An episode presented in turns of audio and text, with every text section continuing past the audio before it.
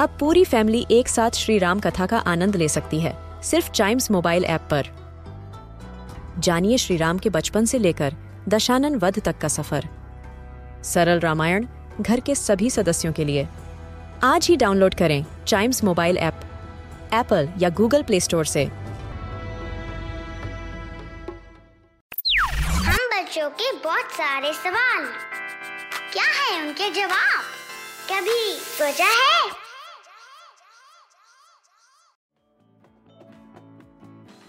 Microwave. कितना कमाल का इन्वेंशन है ना। किसी भी खाने की चीज़ को माइक्रोवेव ओवन के अंदर रखो और कुछ ही मिनटों में आपका खाना बनकर तैयार। ना आग जलाने की झंझट और ना ही लाइटर या फिर माचिस की फ़िक्र। लेकिन क्या आपने कभी सोचा है कि आखिर माइक्रोवेव बिना किसी आग के खाने को गर्म कैसे करता है? तो आइए कभी सोचा है कि आज के एपिसोड में इसी बारे में जानते हैं। जी हाँ माइक्रोवेव ओवन जिसके इन्वेंशन ने हमारी ज़िंदगी को काफ़ी ज़्यादा आसान बना दिया। अब हम फटाफट अपने खाने को दो मिनटों में गर्म कर लेते हैं, या फिर बड़ी से बड़ी चीज़ को कुछ ही मिनटों के अंदर पका भी लेते हैं। और सबसे बड़ी बात, ना तो आपको आग जलाने के लिए लकड़ी के धुएँ का सामना करना पड़ता, या फिर आपको लाइटर या फिर माचिस की फ़िक्र भी नहीं करनी पड़ती है।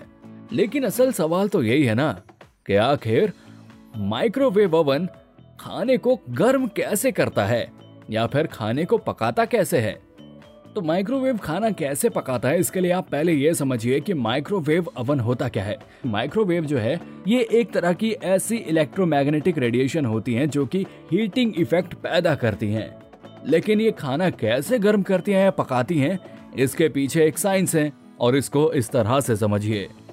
तो दोस्तों असल में माइक्रोवेव अवन खाने को गर्म नहीं करता या पकाता नहीं है।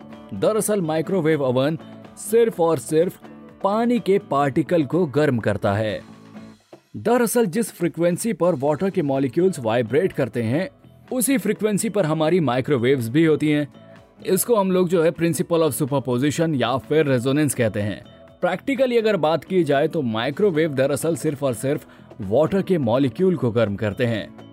ना कि आपके खाने वगैरह को। यानी कि जिस किसी चीज़ के अंदर वाटर के मॉलिक्यूल मौजूद होंगे माइक्रोवेव उसको गर्म कर देगा। और अगर वाटर मॉलिक्यूल नहीं होंगे तो माइक्रोवेव उस चीज़ को गर्म नहीं कर पाएगा। सुनने में थोड़ा अजीब लगता है, लेकिन हाँ फैक्ट यही है। माइक्रोवेव दरअसल सिर्फ़ और सिर्फ़ वाटर मॉलिक्यूल्स को गर्म करता है, जिसकी वजह से आपका खाना भी गर्म हो जाता है। तो ये था कभी सोचा है का आज का एपिसोड। उम्मीद करता हूँ कि आपको पसंद आया होगा।